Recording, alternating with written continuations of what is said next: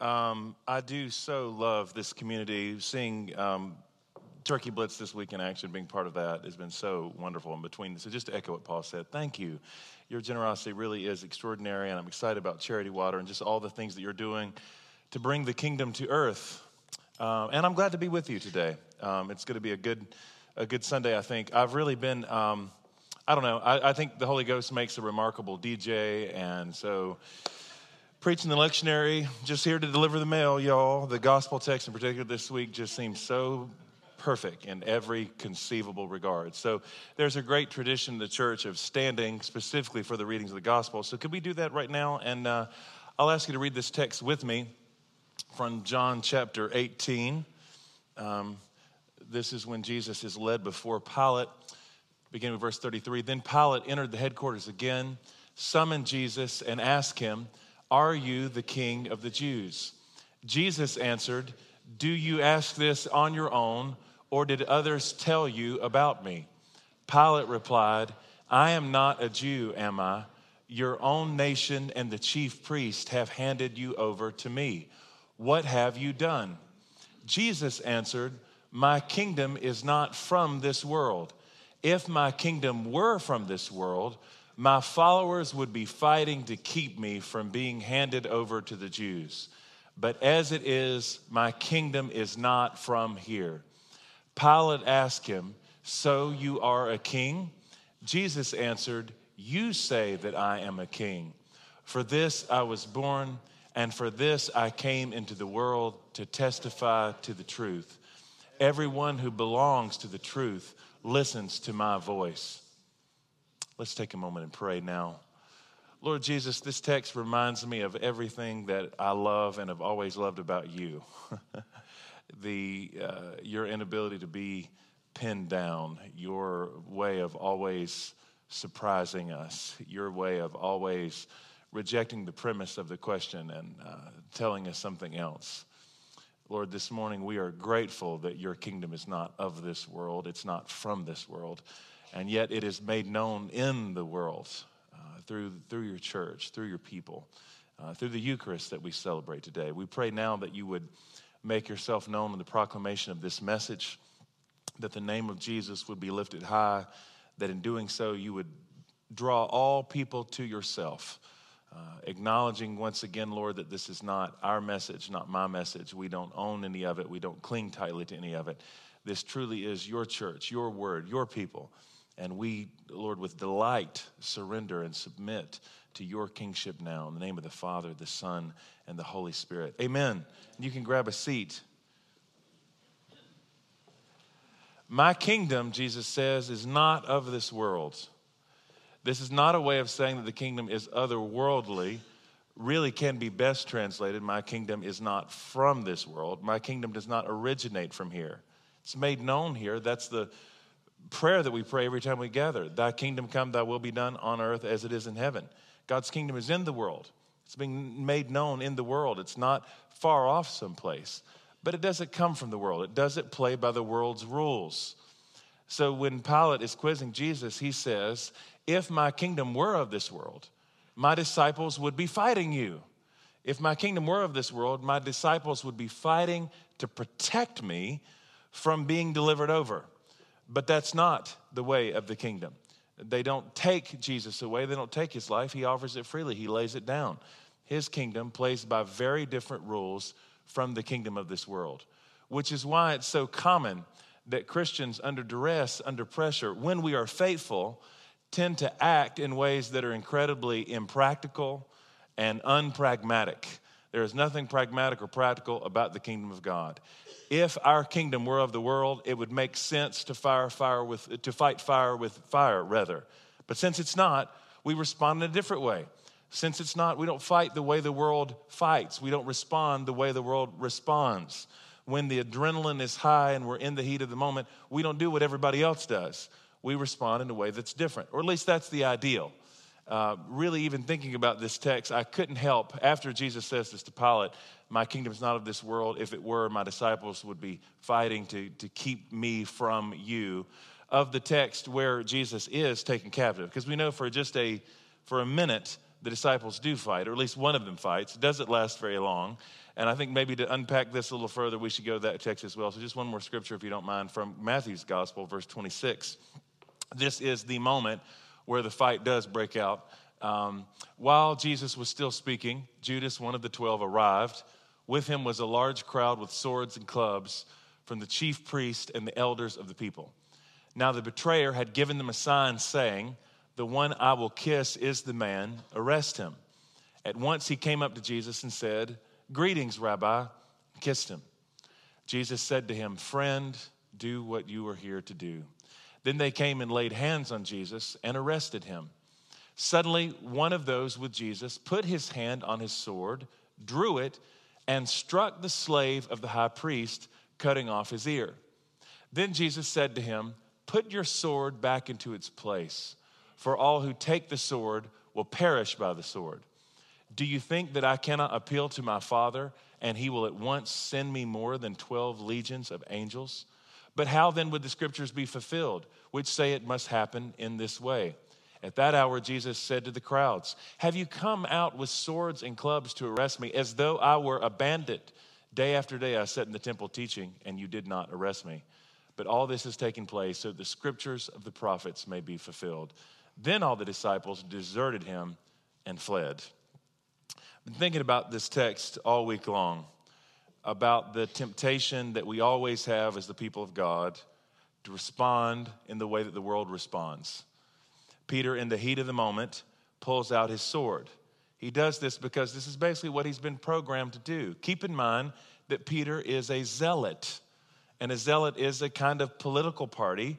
These are the people who were convinced. Here's the basic agenda for the zealots they believe that the reason Israel's in so much trouble, the reason they're under Roman occupation, is that they haven't practiced their religion purely enough. So, therefore, ritual purity, therefore, honoring the Torah, and therefore taking up arms against Rome as their oppressors and taking them down. Do whatever it takes to take these guys out. The reason that we're in this mess to begin with is because we've compromised too far. We've compromised moral integrity. These are the folks who are fighting for moral righteousness. So, one of the things I love most about the disciples of Jesus, work with me here, is you have Peter called to be a disciple, who is a zealot, who still clearly has this in him. And at the same time, you have Matthew, who is a tax collector. Now, we have on record that during the time of Jesus, it was a common thing, happened a few times every year, where to make a political point, zealots would kill tax collectors because tax collectors were considered the ultimate uh, sellouts. Uh, this is, can I say it this way? Kind of, they, they, were considered the Uncle Toms of the Jewish world because it's like you have compromised with Rome. Who do you think you are? You're a sellout to your race, your religious heritage. Um, I mean, a, a, a tax collector is someone who is now cooperating with the Roman government to collect taxes from their own people, and then they would steal some for themselves. So, on a regular basis, you would have this happen to where tax collectors would be assassinated by zealots. Can you even imagine what it's like if you think it gets awkward at Thanksgiving at your house when people talk about politics? What happens when you have the zealot and the tax collector at the same table and they have nothing in common but Jesus? I'm convinced that well into following Jesus, these are still making for some very uncomfortable conversations. You know? I had a flashback this morning, by the way. I haven't thought about this for years where I brought my college girlfriend home for Thanksgiving down to see extended family. I don't know who's listening to the podcast. I'll be, I'll try to speak circumspectly. and I have that great uncle, and you have that great uncle too, don't you? I just never know what he's going to say. And I got my kind of sophisticated new college girlfriend, and sure enough, about midway through the Thanksgiving meal, he starts on his rant about the Mexicans, which would be so common and I'm horrified. I, I, I, believed in the rapture and I wanted to be raptured. I want to be taken out. I, I, you know, and it's this terrible thing, right? Because I'm mortified by what he's saying, but I only see him once a year, so I don't come in like set him straight the one time I see him. Like, it's just a horrifying scenario. By the way, I just had a prophetic vision. I really did. I just had a prophetic revelation. We have a lot of college students in this church, and I just believe I'm speaking prophetically into somebody's life right now we have, we have, we have some young man here and you are you come from good stock. You have parents who love god they love jesus. They are good folks. Salt of the earth people would, would give the shirt off their back for a stranger in a minute. But their entire culture can be summed up in two words cracker barrel. Like not just like the food but the store. Their house looks like the cracker barrel store their music sounds like the cracker barrel music like everything about it, like that is the cultural scene. You've gone off to college and you've met this girl who you think is pretty and sweet, but she's a little bit more progressive than you are because you're kind of moderate and middle of the road now. You're about to bring her home and you're trying to figure out what you're going to do if in the middle of the meal your dad says, I tell you what, people don't like him, but Donald Trump's got a point about this wall. you're trying to think what you're going to do. I'm going to prophetically tell you what you should do. Pretend that you're choking. Fall over in the chair onto the floor, grab your throat, like pretend you're choking on the turkey. And when someone comes over to help and you start coughing, you come up and you say, Man, how about those thunder? Start talking about the thunder. Talk about how things are going under Billy Donovan's offense. Talk about Russell Westbrook's last triple double. Talk about what a crime it is to pay Enes Kanter $70 million to come off the bench. Just start talking about the thunder, it'll distract them. This, I just really feel like that was a prophetic word. You can discern this for yourself. I'm just trying to be helpful. I didn't do that in the first service we, it, we, we, all have, we all have those moments. And I think what, what kind of pulls on my heart, though, is that, you know, Peter, it, he has such a good heart. He loves Jesus. He wants to do the right thing. You know, even the, the, the zealot thing is still in him. And in this moment, when they're coming after Jesus with swords and clubs, he really thinks that he's helping Jesus to take out his sword and to hack somebody's ear off. He thinks he's doing the right thing. He loves Jesus. But you know, the thing that I think is so profound about this and interesting and a little bit comic is that, yes, he takes somebody's ear off in one verse. But I love how just a couple verses later, that it says all the disciples fled which tells a lot about where Peter's frame of mind really was. Yes, because of kind of his programming, he takes out the sword and he's like, let's go to war. But ultimately, it's, he's not really so much motivated by trying to protect Jesus as he is, he's afraid. He's scared. And he has reason to be afraid. Like, there's not an optimistic way to read the Roman government here. You know, Jesus never says to disciples, hey, don't be afraid. The Romans are actually great guys. They'd never do anything to hurt you. You've got the wrong idea about them. No, they're about to torture and crucify Jesus. Jesus is not going to say, don't worry about these Jewish folks who are out to get you. They, they really, the folks within your own religion who now see you as some kind of a traitor or sellout. No, they're really your friends. They don't intend you harm. Oh, no, they intend plenty of harm, right? Peter is afraid. They're afraid. And so often, I think what happens in moments where there's a lot of fear, panic in the air, where there's, there's a sense of threat, is that we act out of our fear. We act in aggression, which is often just a way of manifesting our fear. That's the thing I think people often miss about Jesus. There's nothing more courageous or bold than handing yourself over. That, that's the truly courageous thing. Jesus, even knowing the ill intent that they have for him, th- this is how his kingdom works is that when his life is threatened, he lays it down. No one takes it, he lays it down. Now, we are called to be followers of that Jesus, not just to believe that Jesus died on the cross for us, though I do believe that, but the same one who died on the cross for us says, Take up your cross and follow me. So let me say it in my uh, Yoda way, the cross isn't just for you, the cross is for you. Do you hear what I'm saying? Not just that Jesus died on, on your behalf. He says, now take up your cross. The cross is for us in that way. In other words, we bring the kingdom into the world the same way that Jesus did, because the cross is the way of the kingdom. Do you hear what I'm saying? The cross is the way of the kingdom. Self sacrifice is the way of the kingdom. To look the enemy eyeball to eyeball and to refuse to self protect is the way of the kingdom. To not fight fire with fire is the way of the kingdom. This is not a mere footnote in history. That's how Jesus did it then. Praise God that he did that and got that out of the way. So now that we can take up the sword on his behalf. That's not what we're called to do. That's not what the church is called to do. I have to hear this as much as anybody else does because I'm just, I don't know. I just, I feel like I talk about Jesus and kingdom stuff so often. And because if I do say so myself, I am really kind of a nice person. I those of you know me personally, is that fair to say? I'm a nice person. I'm a nice person. I love kittens and old ladies and sweet things, puppies. I don't know. I don't really love kittens, to tell the truth, but I am a nice person. I am a nice person. But that doesn't make any of this easier for me. It really doesn't. I have the same, like, in moments when I feel afraid, when I feel threatened, when I feel like somebody's talking about me, when I feel like somebody's attacking me. That's, incidentally, that's, that's the thing that always makes a difference, right? I can be the most compassionate person in the world until I feel threatened personally or until I feel insulted personally. And no matter how humble, bumble Clark Kent I act the rest of the time, if I feel slighted by somebody, oh my goodness, who do you think you are? Do you have any idea who you're talking to? Then all of a sudden I have this chip. I'm a theologian, pastor, writer person.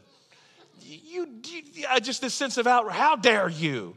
I can get that way on the road. Somebody cuts me off in traffic. By the way, I just I haven't vented about this since I've been in Tulsa. Only place in the world where the left lane means nothing. Am I telling the truth? In Tulsa, Oklahoma, the left lane means nothing. My rule of thumb in life is whatever I pulled up on a GPS, I could beat it. I could shave that time off by eight minutes. Not in Tulsa, where you can't, nobody passes ever. And I know I am. I'm that person. I'm the aggressive driver who still has a North Carolina plate who will pass you on the right if I can, normally you can't. That's just this is how Tulsa is. But in traffic, I'm sorry, the, I don't know. I don't know if the Lord's in that. I'm just saying that if I get cut off, then all of a sudden I'm beside myself and just like, oh, it's it's it's terrible. The things that will grip me in that way. I'm just I'm just a normal guy in that regard. I, you know, I, um, I do travel some preaching and that kind of thing, and I try so hard to be gentle and all those kinds of things, but I don't know what it is. Every time I've ever lost my temper in my life has been in the airport. That's the truth. An airport is where I just lose it. Especially now, if you do fly, you know that we're kind of herded like cattle. I remember a moment a few months ago, I, I try to be really gentle, but I was coming in off a really long flight and there was a layover and there already been problems. And I'm Jonah, you never want to travel with me. Like everything bad that could happen, could happen. And there was just this moment. I'm the person who, by the way, will never send back a steak. I would eat it raw. I order it medium well, you serve it raw, I will eat it just because I don't want to offend someone or have anybody pee on the steak, frankly. I'm very like, I'm just kind of, I, I, defer. Like, I just don't want any trouble. That's my personality. I just don't want any trouble. Can we edit these things for the podcast if need be? Um, I just, I just take it easy but the, the lady, there was some kind of an issue with the flight. I tried to show her this number that I thought would be helpful, and it was stapled to a couple sheets that were on that, and, and there was a folder behind that. And so I handed it to her, and she said, super smug to me, she's like, I don't need the whole folder. I'd already been traveling all day, and I don't know what came over me, but like I'm a big person. I, this is really true. I put my elbows on the desk and I leaned all the way across the desk. I leaned in as close as I could, and I said, is it harder for you to read the sheet with the folder behind it? is this more difficult for you? And it was really true story. And it was funny because then, like, I mean, I was all intimidating. She immediately backed her. Oh no, I didn't mean all that. Sorry, it was. I was just over it. I just had like so. The point of this is that I respond to these things like anybody else does. I have the same stuff in me. I have the same instinct to want to pull out the sword. I feel like that's why I end up talking about kingdom peace and peacemaking so much is I'm trying to deal with my own inner violence. You mean you're just trying to work out your issues? Aren't we all? Like I have to preach these things to myself. I have to be reminded of these texts over and over again because I'm not wired to do anything other than take out the sword. There's a weird part of me that likes a good fight. There's a part of me that wants to brawl sometimes for no even coherent reason. And it's like anybody else. I love to be the righteous one, I love to be the right one. Don't, amen. Don't you like that? I love to be right. Some of you heard me say that before. There's no drug that will get you as high as being right. It's better than heroin, y'all, I'm telling you. Not that, I, not that I've actually had heroin, so I'm told. I just, it's exhilarating to be the one who's on the side of right and righteousness. But I feel like, like Peter, oftentimes when I act out the strongest, it really, truth be told, it's when I'm the most afraid. What's happening here? What's going on? Is somebody going to take something that belongs to me? Is somebody going to threaten my way of life? Is somebody going to take my Jesus, my freedom, my whatever? And, and, the inclination in that moment is to want to hunker down and fight and to feel like we're doing it in the name of Jesus. One of the things I have to be reminded over and over again is that Jesus does not need me to stand up for him. Hear what I'm saying? Jesus does not need you to stand up for him. He's already risen from the dead. He's going to be fine. And even when we was under threat, right? That's just not the way that Jesus did things. I felt like the Lord gave me this a few years ago and it stuck. I end up talking about all the time. That my instinct was always to kind of stand up for Jesus. I really felt like the Lord dealt with me one time that He wasn't calling me to stand for Him, not to stand up for Him, but to stand with Him. And how, what, how different that looked. You stand up for Jesus when you think Jesus is under threat and He needs you to protect Him. But the fact of the matter is, Jesus doesn't need our protection. There are people standing on the margins who do need our protection. There are people suffering and hurt and vulnerable. Those are the people that Jesus is always standing with. So I think Jesus would say to us if you want to show that you love me, don't stand up for me, stand with me for those who actually are in danger. Stand with me for those who actually don't have a voice. Stand with me for those who are being pushed aside in some way. Do you hear what I'm saying? Don't stand up for Jesus, stand up with Jesus. Jesus is not in danger, he's not in trouble. So he doesn't need me to fight for him. He doesn't need me to defend. He certainly doesn't need me to defend myself or my own interest. And I think that's the hardest part because it's so instinctive, it's so normal, it's so human to want to, to, to self protect in some way. I tell you what, for anybody who's ever had your heart broken, isn't that the instinct, right? Is that when your heart gets broken in some way, you, you don't want to love anybody ever because you don't want the risk that goes along with it. The trouble is, love always involves risk not just romantic relationships, in any relationship. It involves risk. Putting, letting down your guard just a little bit means that the real you might actually get rejected. And at some point, probably will. Isn't that encouraging? it just keeps happening over and over. You know how many times I've heard people at Sanctuary tell stories about you know, uh, some hurt they experience in another church and how this has been a refuge for them. I want to say more about that at the end. That's a wonderful thing. But I promise you, if you stay here long enough, you'll get hurt here too. Everybody likes me till they get to know me, and then it becomes like, oh, I thought you were great from your sermons. I'm not great all the time. You know, this is what happens. You live life together with anybody for any amount of time. The veneer wears off. Am I telling the truth? You will get disappointed and hurt because we are still people. We are just people like anybody else. So you're, you're, you're guaranteed to get hurt. That, that's the thing that I think I'm seeing differently now is that before, I've believed these kind of ideas about Jesus for a long time. But my motivation in preaching them would be like, we need to be kingdom people about peace and justice, and this is just the right way to live. I do think it's the right way to live. I still believe that, but here's what I'm coming to see.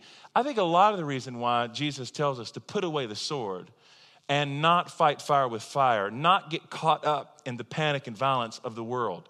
You know, Paul refers to Satan as the prince of the power of the air, and it feels like right now fear and panic is in the air, doesn't it? I mean, you don't have to even do anything, you just breathe it. You just breathe, and it coats your lungs. There's something very spiritual about all that. My point is, I'm sorry, I'm saying a lot of things, but I just find that so often, like I, before, where I thought it was a matter of doing the right thing to not go the way of the sword, the way of the cross, etc. Now, what I'm realizing is that that business of, you know, Jesus says, to, if you live by the sword, you'll die by the sword. We just read that. It just simply doesn't work. That's another reason to live this way rather than that way, because it doesn't work. Because when we try to live in a way where we're trying to protect ourselves, protect our interests, protect our own, it, it just very rarely works. I don't mean to be morbid, and I certainly want to walk softly to not like um, be upsetting for anybody in your own tragedies, but just as a general rule, just tell me if I, let me know if I'm telling the truth later, not necessarily now. you know that thing of like when someone attempts to like be really, really healthy and like no, no, no carbs, no sugars, everything's soy and awesome and vitamins and they're like super super healthy. Do everything they can right? When i'm not saying that's that, that, that's wrong or not a good thing to do but doesn't it seem inevitable that if you do that that person's going to get in a car wreck at 50 it's just the way things go. Or you can be a super cautious driver and it just flips. It's, it, it, it never makes sense to me we all have a grandmother or a great grandmother somewhere who ate bacon every day, smoked like a chimney, and lived to be 104, right? is, is, is, am I telling the truth? It makes no sense. Moving here, I, the, I was a little bit nervous about the tornadoes because I hadn't been here. And then I, start, I read this news article about how more people have died from like your cellar or whatever being flooded than from the tornadoes. And I'm like, that's jacked up right there. So you get down, you hide, you try to be responsible, and then people are, you're more likely to die from drowning. That's ridiculous. But it is like that. I am I, I'm not, I don't mean to be like overly optimistic. I believe terrible things happen and will happen. I'm not just trying to look on the sunny side. I think it could be like The Walking Dead, and before it's all said and done, a virus gets out there, people start turning into zombies. Then you do go down your cellar, and some of you have already stockpiled green beans and weapons. And here's.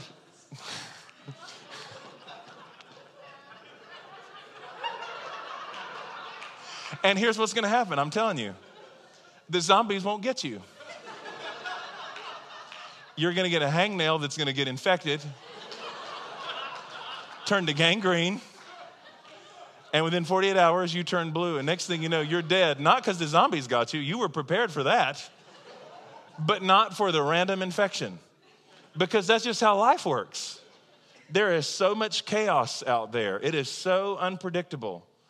And I think because of this, there's such a freedom in becoming the kind of person who just lets go, not clinging on to the sword for dear life, white knuckled because you can't really protect yourself ultimately anyway. Uh, it will only go so far. Living open handed, whatever happens, happens. Yeah, for, for some, somebody's gonna be smart. Somebody's gonna be smart to me later on. I'm just saying, somebody's gonna be real smart and say, So you think I should just jump off of a mountain? Yes, I think you should jump off a mountain. I really do. no, I'm not saying like embrace as much danger as possible. I'm not saying live in a way that cheats death. Do you hear what I mean? Within reason, there's only so much you're going to be able to do to control your own life and destiny. And in the meantime, you'll be a lot happier, healthier. The world will be a better place if you don't cling too tightly and you live in the spirit of the kingdom. You live in the way of the kingdom. What what happens for me, I'm convinced it happens for all of us, is when we are feeling threatened, when we are feeling angry, when the adrenaline is running and all that, and we have the, and when we become about self protection, inevitably, we, we end up missing the people around us who are in dire need of our help. That, that need, that desire that we have to try to protect what belongs to us means that our eyes really aren't open to the world around us anymore. So instead of going the way of Jesus, where we're laying down our own lives for the sake of somebody else, we you know, we, we, become, we become too distracted. That's why we, we just get too distracted. Monday, um, we had staff meeting, and we are having a, it was a good meeting. You know, I was leading the meeting. We're having a wonderful conversation. Been going on for about an hour, and a lady knocked on the door. And I don't know, it was this, we, we all laughed about this after the fact because we just moved offices and we sold the old office furniture on Craigslist for a little bit of money, and we, that was just brought to us. So we had 20s spread out all over the tables. We got like a pile of 20s. And uh, I think Cody got up, opened the door, lets the lady in. Lady uh, basically came in asking for prayer. We invited her to sit at the table. I could feel it. We all like, we sat down, we're all like, oh my gosh, we got 20s spread out all over the table. this is not good. But we just began to just just talk. The lady just kind of interrupted the meeting and just talked. And this lady began to share her story. I don't think that would be sharing anything too personal. Her name was Jane, whoever Jane is.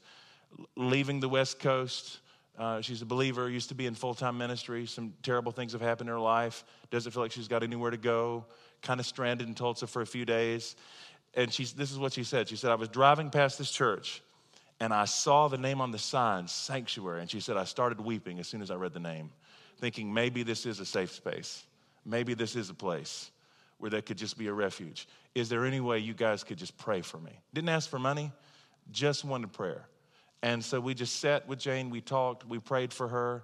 Uh, I, I really felt the Holy Spirit was giving us some things for her. We talked, we gave her more information to follow up with anybody if she if she does need that. And it was just, I don't know, it just struck me as such a such a metaphor for how my life works most of the time is that I'm just always caught up in something, some kind of kingdom business, some kind of kingdom enterprise.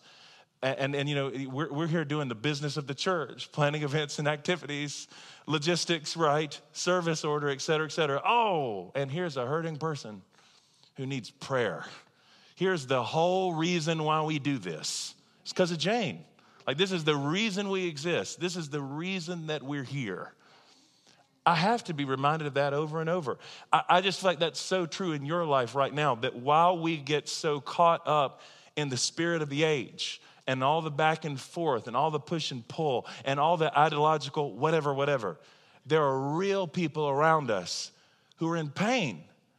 And being face to face with them, being one on one with them, changes everything. It always changes your perspective. It's what I love about the Turkey Blitz opportunity just to be with people for a few moments, one on one. So there are particular places, particular faces. That's what I was talking about last week with all the Middle East stuff. Between the last two services, a man in our church came to me who I had not met, medical doctor who just got back from a trip to Baghdad as a missionary, kind of a medical missions trip. And this is what he told me. He said, The reason I felt like God called me to go on this trip is because I'm so afraid of that part of the world and everything happening in it. It's why I feel like Jesus told me to go. It's because I'm so afraid. And how much it changed just to be eyeball to eyeball, face to face. I was so moved by that. Because to me, that's just that's how the kingdom always works. It's not about ideas, it's not about policies, it's not about philosophies like the disciples, we've got zealots up in here and tax collectors up in here.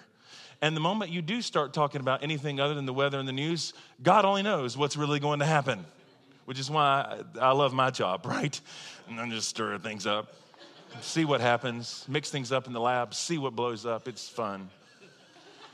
But really, like all kinds of philosophies, policies, perspectives, worldview, but then we come together and we're reminded that we're the people of God. We're the church of Jesus Christ. We're called to bring the kingdom of God to bear in the world.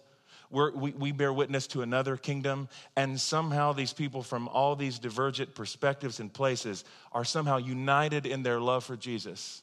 And as we begin to love on His behalf, touch on His behalf, care on His behalf, God uses us to change the world. Doesn't mean terrible things won't happen. They probably will. My favorite quote of Frederick Buechner's This is the world. Beautiful and terrible things will happen. Don't be afraid. Stand with me. Thanks for listening to this message from Sanctuary Church. If you're in the Tulsa area, we invite you to attend one of our weekend services at 5 p.m. on Saturday, 9 a.m., or 11 a.m. on Sundays. And if you would like more information on who we are and what we're about here at Sanctuary, or to give online, please visit our website at sanctuarytulsa.com or you can download our mobile app from the App Store or Google Play. We hope you'll join us again next time. Have a great week.